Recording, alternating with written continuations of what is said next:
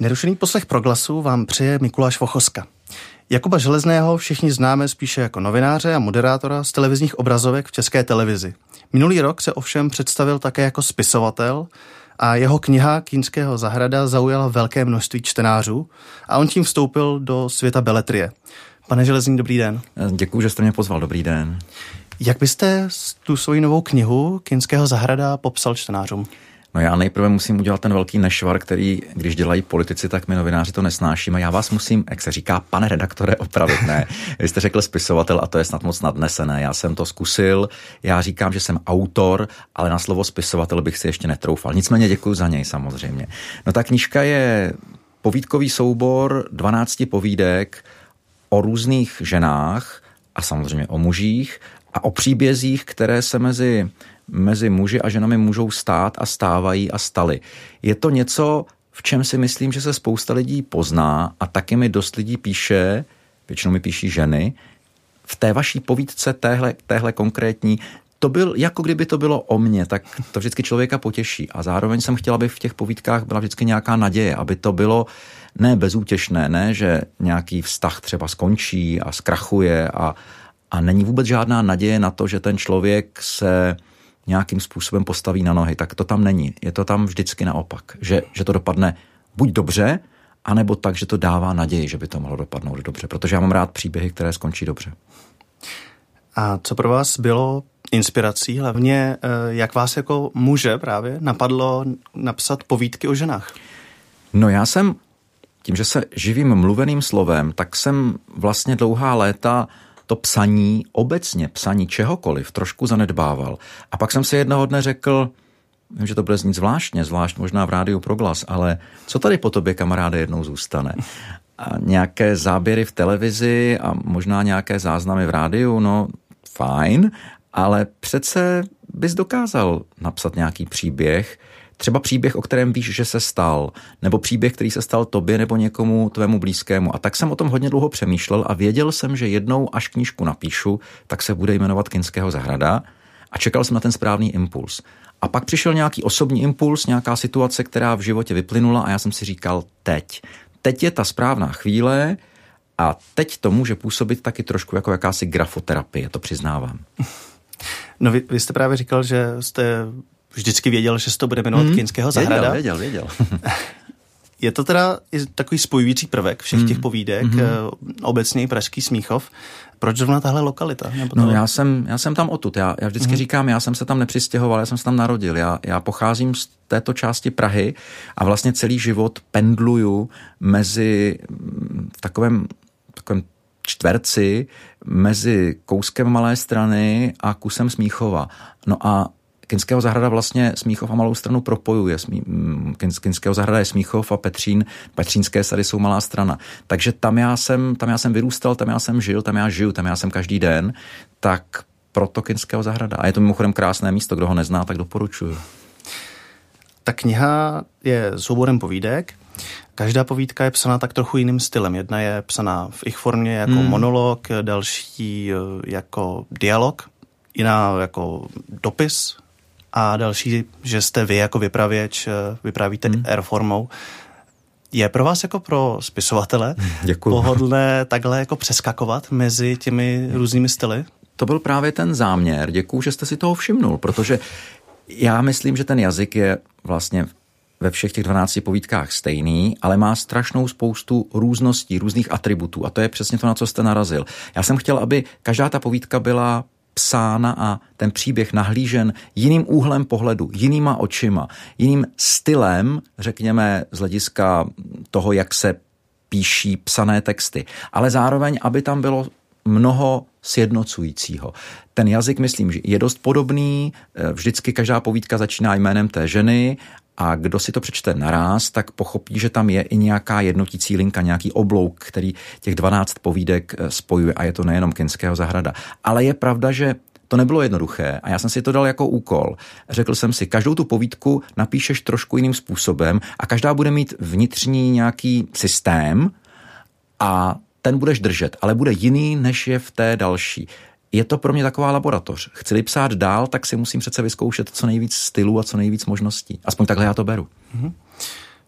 Jak ty povídky jednotlivý vznikaly? Oni jsou každá poměrně jiná, každá ta žena je, mm. je uh, hodně odlišná od té druhé. Mm.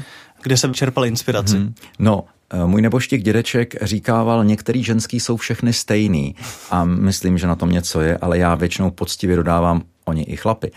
Ale já jsem si říkal, že když člověk začíná psát, tak asi každý autor začne psát buď to něco ryze autobiografického, nebo něco, kde jsou nějaké autobiografické prvky, anebo alespoň něco, kde ví, že ten příběh se třeba nějakým takovýmhle způsobem někomu odehrál.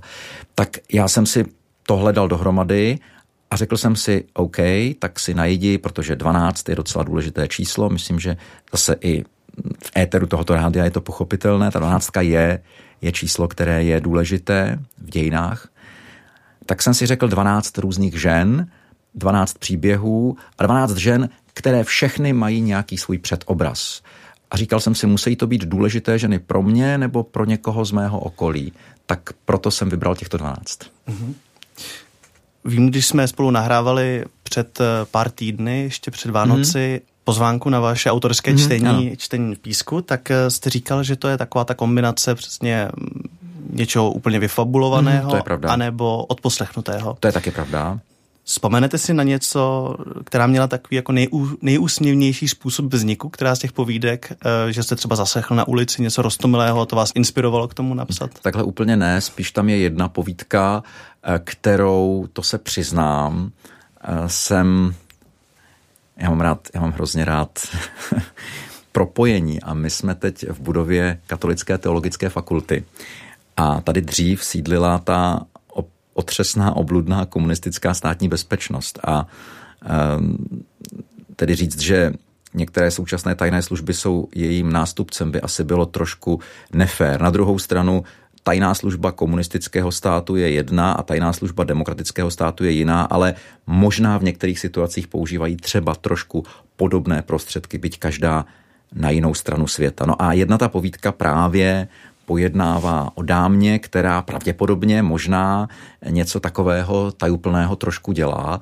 tak úsměvné na tom bylo to, že jsem cítil za povinnost se zeptat lidí z bezpečnostní komunity, jestli když použiju třeba některé věci, které jsem slyšel, úplně zase odinut, že se takhle dějí a takhle dělají, tak jestli to nevadí. Oni mi řekli, no je to na hraně, ale nevadí, můžete to tam dát. A jde teda ještě o knihu, eh, pro kterou jsou mezilidské vztahy, mm. tím hlavním tématem. Jak byste popsal ty vztahy a ty problémy, které eh, ty jednotlivé postavy, ty hlavní hrdinky prožívají? No já myslím, že to, co sjednocuje, nebo mělo by sjednocovat všechny ty, ty postavy a ty povídky, je samozřejmě láska. A ona, ta láska, může mít pochopitelně mnoho podob. Ona to může být láska k bližnímu, může to být ta klasická, řekněme, křesťanská láska, která, která umožňuje člověku dívat se na svět těma podle mě správnýma očima a poctivýma očima. Může to být taky spalující láska, může to být intimita, která je mezi mužem a ženou. To všechno tam může být a každá ta žena to prožívá trošku jinak. Některá to prožívá víc fyzicky, některá to prožívá víc, víc citově, ale myslím, že to slovo láska je tam, je tam od začátku až do konce, do konce přítomno. A nemusí to vždycky nutně být jenom ta klasická láska dvou partnerů, muže a ženy, kteří spolu mají nějaký vztah, mají spolu, mají spolu nějaký intimní vztah. To tam není nutně vždycky stoprocentně přítomno, i když to v té každé povídce je také samozřejmě. A taky je tam smutek, je tam, je tam zklamání, je tam, je tam zoufalství, ale vždycky je tam na konci ta naděje. Aspoň tak jsem to chtěl napsat. Mm. Vy jste se tam taky v knize v několika povídkách nejednou dotknul tématiky psychického zdraví, hmm. což je poměrně taková moderní tématika, hlavně mezi hmm. mladou generací. Hmm. Dá se říct, že jste tak trochu cílil na mladší čtenáře? No, já se přiznám, že jsem nepřemýšlel, kam cílím, ale tušil jsem, že ty povídky asi víc osloví ženy. Jedna moje kamarádka, která je eh, bohemistka a která, když jsem ty povídky psal, tak mi dělala takovou první recenzentku, tak mi řekla, hele, to je vlastně taková trochu červená knihovna. A já jsem řekl, hele, ale to mě vůbec neuráží, to mě vůbec nevadí. Já si myslím, že to je knížka do vlaku nebo do tramvaje, když si žena třeba bude chtít něco přečíst, tak si to přečte a řekne si, hm, to napsal chlap s pocitem docela empatickým, proč ne? Ale k té vaší otázce, já myslím, že se v tom najdou ženy všech generací, pokud už se v tom budou hledat, protože to se netýká jenom mladých lidí a myslím, že, myslím, že je zjevné, že ty povídky jsou o ženách v velmi různorodém věku, abych tak řekl. Určitě. Takže teda, když se přepisoval ty jednotlivé povídky, tak jste třeba ani u jedných z nich si neříkal, nepředstavoval konkrétního čtenáře? No já jsem, já se vám přiznám, že já jsem, eh, to je taky vlastně taková zvláštnost toho povídkového souboru Kinského zahrada je v tom, že já jsem já jsem člověk mluveného slova. A já, když jsem to psal, tak jsem to psal trošku jako přepis mluveného slova. Dokonce jsem už i slyšel, že to je taková pěkná audiokniha přepsaná zpátky do podoby textové nebo, nebo nemluvené. A když jsem to někomu dával číst, v době, kdy se to rodilo, tak jsem to nedával číst, ale četl. Takže já jsem to četl. Takže pro mě bylo zajímavé sledovat reakce těch mých blízkých lidí, kterým jsem to četl. Většinou se jim to líbilo a to pro mě bylo to důležité. To pro mě byli ti konkrétní čtenáři, takže oni to vlastně byli spíš posluchači. Ale představa, že bych seděl a říkal bych si, tak jak tohle bude působit na dámu ve středním věku, dámu ve vyšším věku nebo na mladou dívku, to ne, to, to, to se přiznávám, že takhle jsem neuvažoval. Jasně. Máte nějaký spisovatelský rituál? Eh, já chápu, že asi moderovat eh, pořady a zpravodajství české televize musí být neuvěřitelně čas konzumující a taky ta časová nestabilita vlastně v té profesi je velká jak si dokážete najít čas a jak ho potom trávíte. Já si dovedu představit, že spisovatelé třeba si otevřou lahev vína, nebo si uvaří čaj, hmm. nebo si hmm. pustí oblíbenou muziku. Hmm. Co děláte vy? No, já vzhledem k tomu, že už pět let nepiju vůbec žádný alkohol, ale jakože vůbec žádný, vždycky, když mi někdo řekne, Někdo řekne, no já taky nepiju, jenom občas si dám třeba skleničku, no, tak to piješ tím pádem. Eh, tak my, co nepijeme vůbec žádný alkohol, tak to máme asi možná v 99 věcech ze sta jednodušší a v té jedné to máme složitější, že si nemůžeme otevřít tu flašku a říct tak a teď počkám, co na mě přijde za inspiraci, když si dám tu dvojku vína. Tak to já nemám. Já většinou eh, ty povídky, když jsem je psal, tak jsem je psal v kavárně, v jedné mm-hmm. pražské kavárně, v pražské kavárně Pražské kavárny, je to jedna z těch pražských kaváren s velkým i malým P, eh, kam chodím skoro každý den a kde se mi moc dobře pracuje, protože tam sednu, dostanu tam dobrou filtrovanou kávu eh, k tomu sodu a tak si tam sedím a přemýšlím a ono to přijde. A dokážu se úplně odfiltrovat od toho ruchu, který tam je. Občas někdo přijde, mě třeba pozdravit nebo si se mnou popovídat a tak si dám pauzu a pak zase pokračuju. Tak tam, tam se mi to psalo nej, nejlíp a tam jsem těch povídek napsal nejvíc.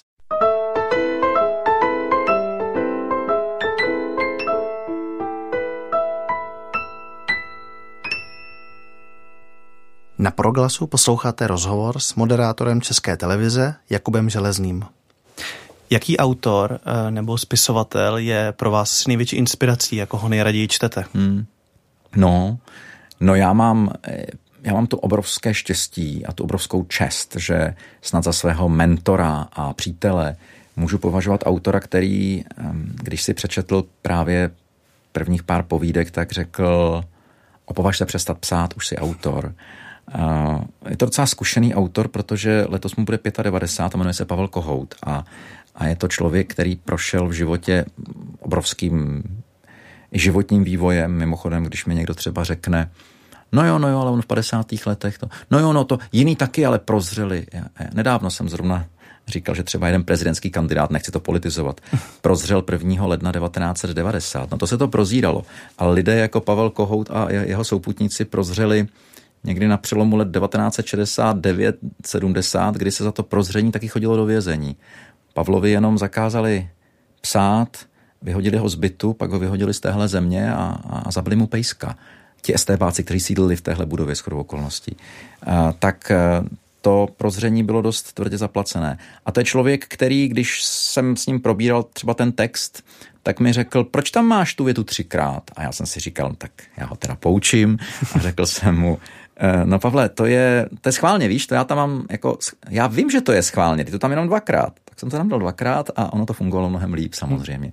A já mám Pavla rád i jako autora, takže, takže Pavel Kohout je pro mě samozřejmě inspirací lidskou i, i pracovní ale já mám určitě i mnohé další autory. Vlastně jsou to jeho generační souputníci. Ivan Klíma je, je autor mého srdce. Milan Kundera možná není ani tak autorem mého srdce, jako spíš autorem, kterého obdivuju za jeho fantastickou češtinu a za, za to, jak, jak se dokáže vypořádat s některými jejími, jejími záludnostmi. No a našel bych určitě i další. Z těch novějších autorů mám No, měl jsem, bohužel už, eh, bohužel už není mezi námi, měl jsem hrozně rád Jana Balabána, strašně mi mrzí, že, že jsem se s ním nikdy nemohl osobně potkat. Tak to je pro mě taky člověk, který psal ty knížky o Ostravsku, takové jako vlastně temné knížky a já vždycky jsem všem říkal, vidíte, ale na konci má vždycky nějaký paprsek naděje. Jeho nejkrásnější knížka končí tím, jak si ti dva lidé, o kterých to je, jdou do útulku pro pejska a to je přece obrovská naděje. Tak, tak to jsou asi autoři mého srdce. Já jsem právě chtěl říct, že když jsem četl uh, Kinského zahradu, tak jsem tam trošku cítil uh, inspiraci Milanem Kunderou. No, uh, já se přiznám, tak znám tomu, že Milan Kundera bydlel v Praze od Kinského zahrady, vlastně on na ní koukal, on na ní koukal z okna, protože bydlel na Smíchově, to byla jeho první pražská adresa. E, to mě samozřejmě strašně lichotíte.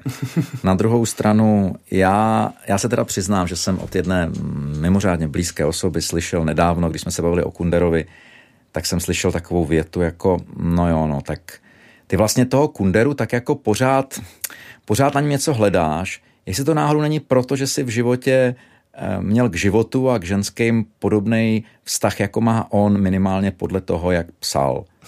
A já jsem se zarazil a řekl jsem si, a protože už jsem naprosto otevřený, nebýval jsem tak moc otevřený, jak jsem řekl, no jo, máš pravdu. Takže asi tak, no. Tak děkuju.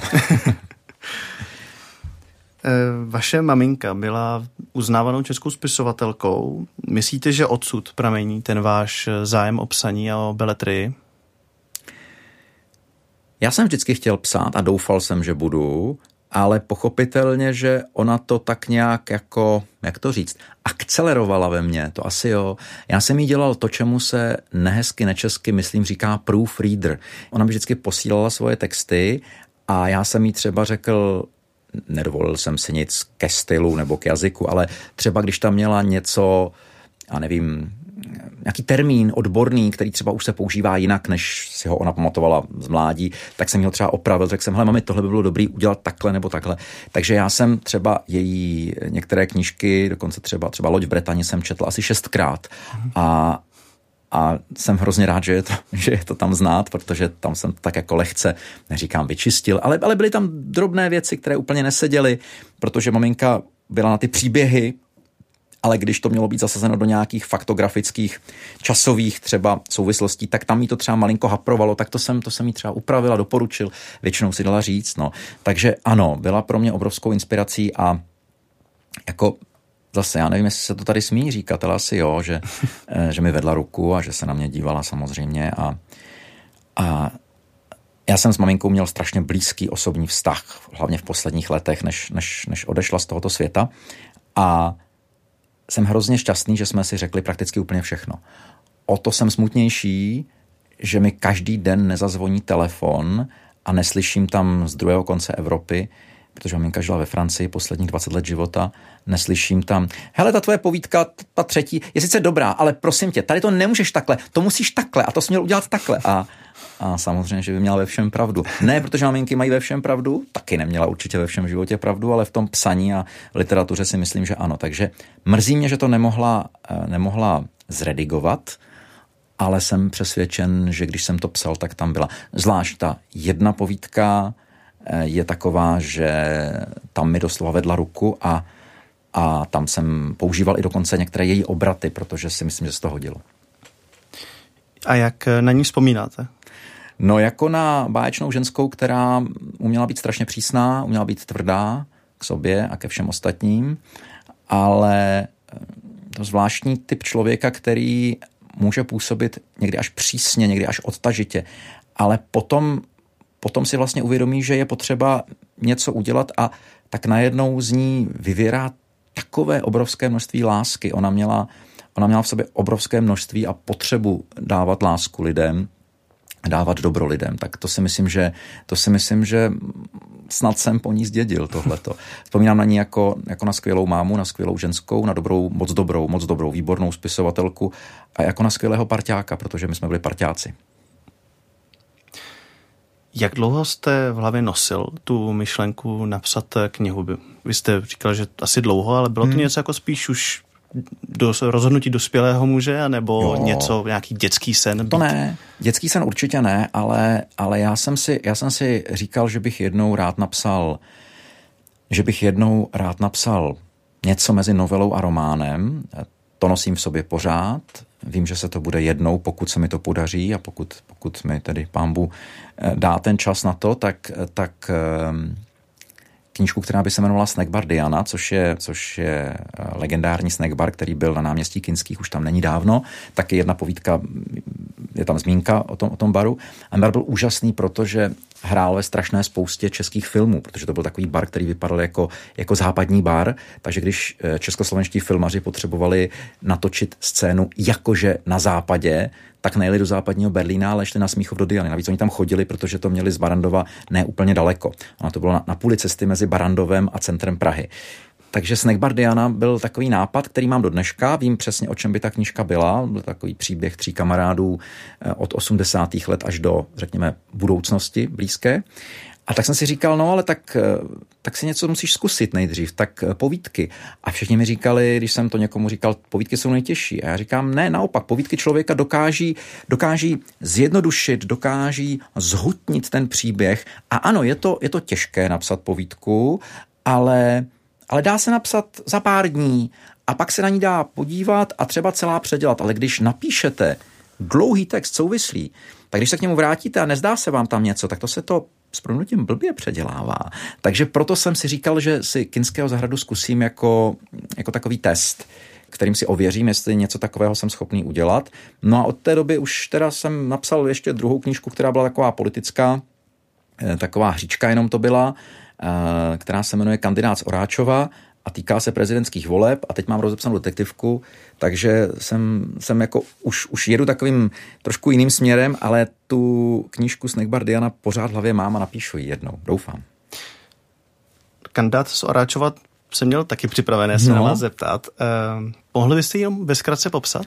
No to je knížka, která je vlastně, to je taková, takový fórek, je to hříčka, je to o tom, eh, jak v prezidentských volbách Mimochodem, jenom udělám malou, malou odbočku to nebyl záměr, že mi vyšly dvě knížky rychle za sebou, ale ono to tak prostě vyšlo a už se s tím nedalo nic moc dělat. Ale ta knížka Kandidát z Oráčova musela být před prezidentskými volbami, protože, protože je to o prezidentských volbách v Česku, ale je to jinak naprosto fiktivní příběh. Je to fiktivní příběh podnikatele a politika, který je odsouzen do vězení a přesto se rozhodne, že bude kandidovat na prezidenta a dokonce docela úspěšně si vede v té kandidatuře a přitom je ve vězení, tak, tak, to, je, tak to je takový vtípek. Mimochodem, když jsem to dával panu profesoru Kyselovi, ústavnímu právníkovi, protože on tam jedna postava se jmenuje profesor Kysela, tak on mi říkal, ale vy jste si to se sakramensky dobře nastudoval, protože vlastně ten příběh by se teoreticky mohl odehrát, protože žijeme v zemi, kde kdyby někdo byl odsouzen do vězení, tak by mohl kandidovat na prezidenta. Ne třeba na zastupitele malé obce, ale na prezidenta republiky ano. Neříkám, že to je nedokonalost našeho ústavního systému, ale je to tak. Taky jsi říkal, že Snack Bardiana, teda knížka, kterou plánujete. No plánuju, ale vůbec nevím na kdy. To zatím, zatím to je, to je, to je ve hvězdách, plán, jak se říká. Plán v hlavě. Zatím, plán v hlavě je, eh, no. A že by se to odehrávalo přibližně v 80. letech.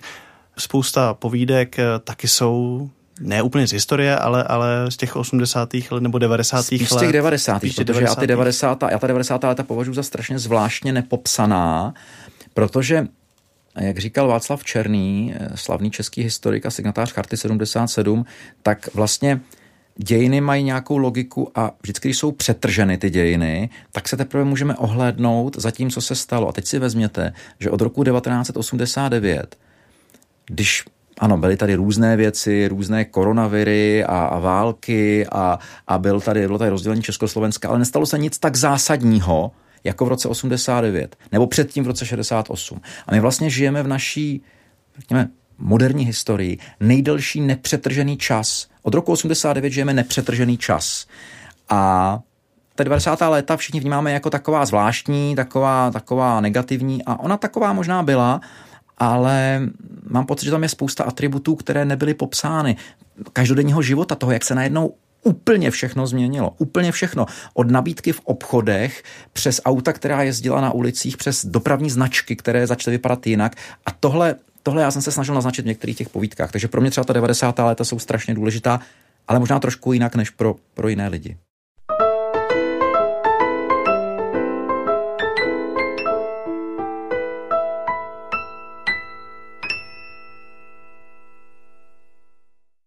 S Jakubem Železným si na proglasu povídáme o jeho nové knize. V Kinského zahradě na začátku úplně nebo ještě před všemi uh, povídkami je takový úvod, prolog, mm-hmm. vlastně citát z Bible. Mm-hmm, no. Krátký citát. Uh, jaký byl jeho význam v tom kontextu s tou knihou?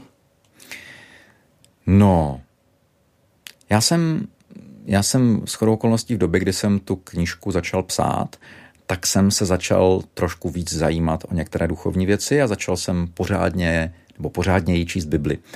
A tak jsem si říkal, hmm, to by se tak hodilo, to se tak hodí mít citáty z Bible na začátku knížky.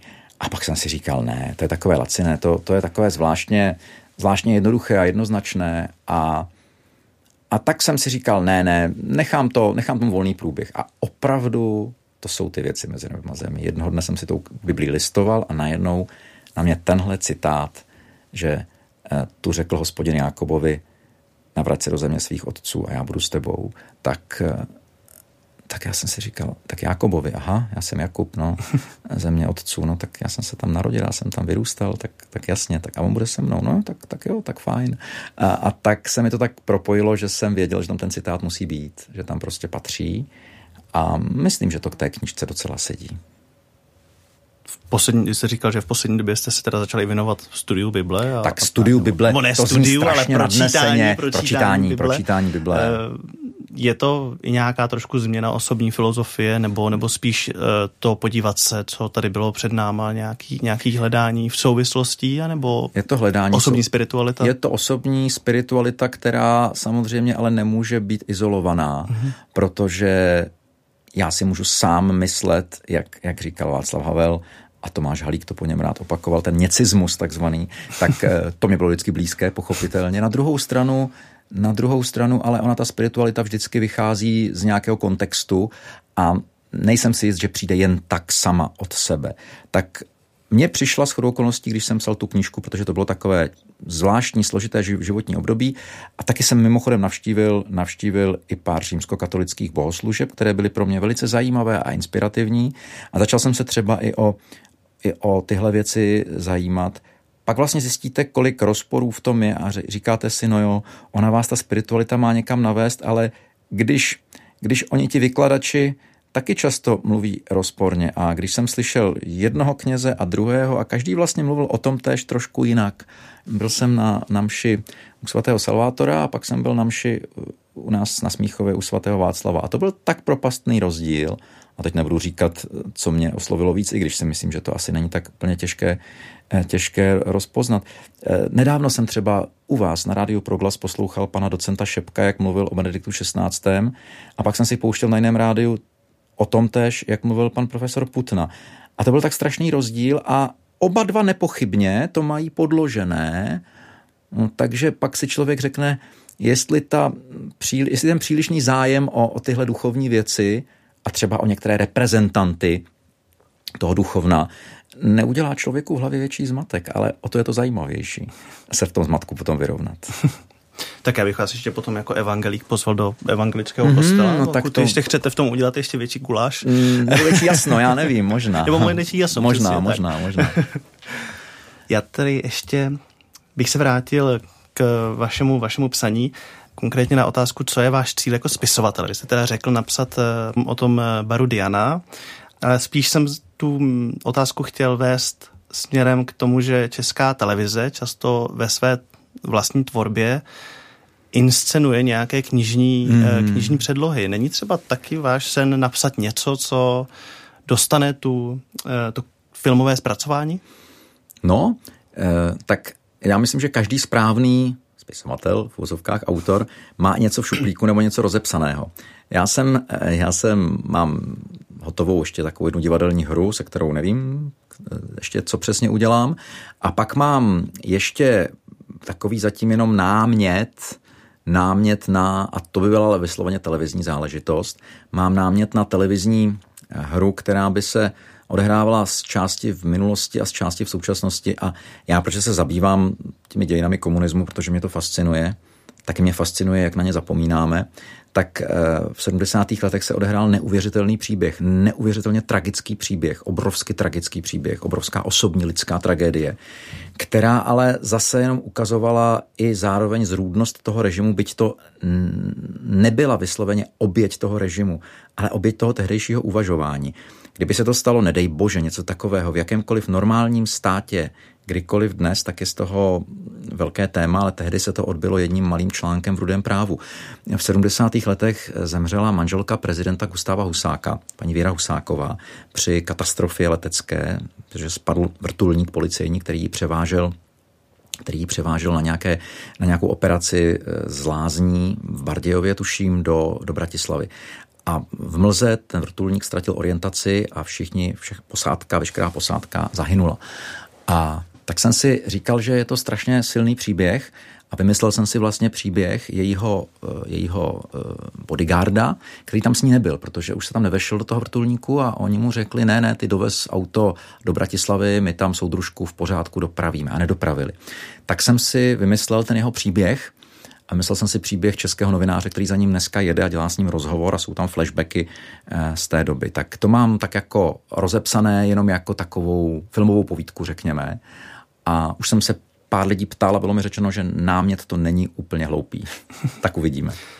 To byla další vlastně moje otázka, jestli plánujete něco napsat z prostředí médií. Tady vlastně jste říkal, tady je ten novinář, mm, ale mm. jestli něco trošku víc do hloubky mediální?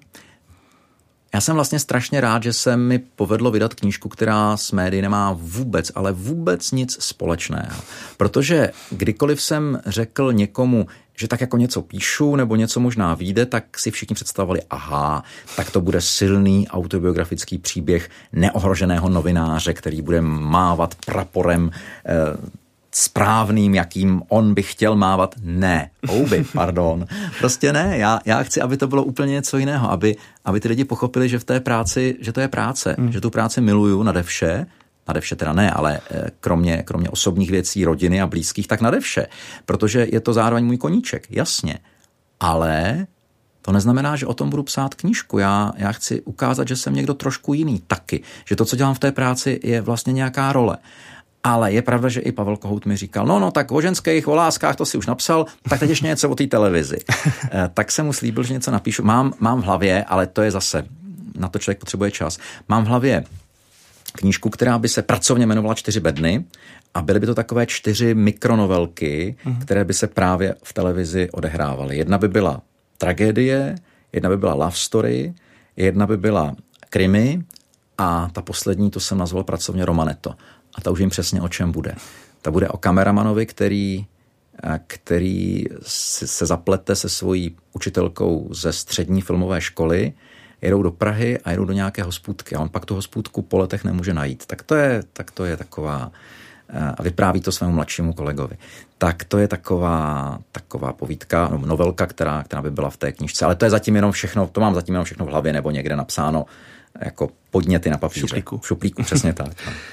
Předpokládám ale asi správně, že vaše spisovatelská kariéra bude vždycky na té druhé koleji a... No, otázka, co je otázka. kolej? No tak můžou být dvě koleje i vedle sebe, ne? No, Dobře, po jedné koleji vlak nejezdí. To je pravda, no, to je pravda. Tak, eh, tak jo, na té druhé koleji, ale bude to hned ta vedlejší kolej. Hmm. Aspoň doufám teda, chtěl bych.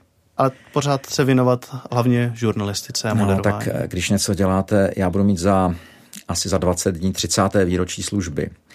A za to se nedávají žádné plakety ani, ani zla, zlacené kordíky jako v bezpečnostních složkách, ale třeba mi někdo řekne, už jsem slyšel pár lidí, že to vědí a že, že to je fajn, že, že to dělám 30 let.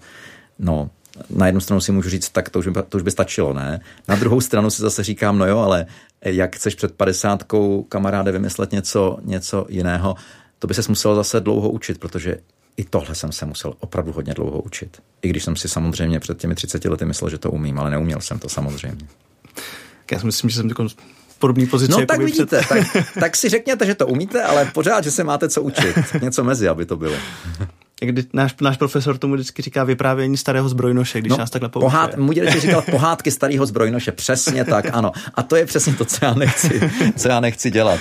Když se k tomu někdy dostávám, někdy, někdy tomuhle přesně propadám, vyprávění starého zbrojnoše. A myslíte, myslíte, že ta vaše mediální praxe vám pomohla najít ten svůj uh, hlas uh, jako autora? Ten váš osobitý styl? No, já si myslím, že ano, protože mám asi osobitý styl, mám asi něco, co je kompilátem mých vlastních zkušeností, pocitů a názorů. Zároveň v tom je třeba hodně i propsaná moje maminka, která pro mě byla tím hlavním arbitrem přes, přes jazyk, přes vyjadřování, přes výrazivo, tak říkajíc. Tak se to určitě promítlo i do toho, i do toho psaní, to, to nepochybně.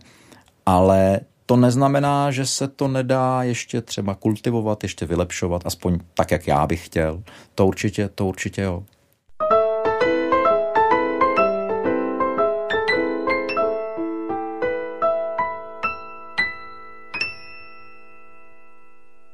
Na proglasu posloucháte rozhovor s moderátorem ČT Jakubem Železným.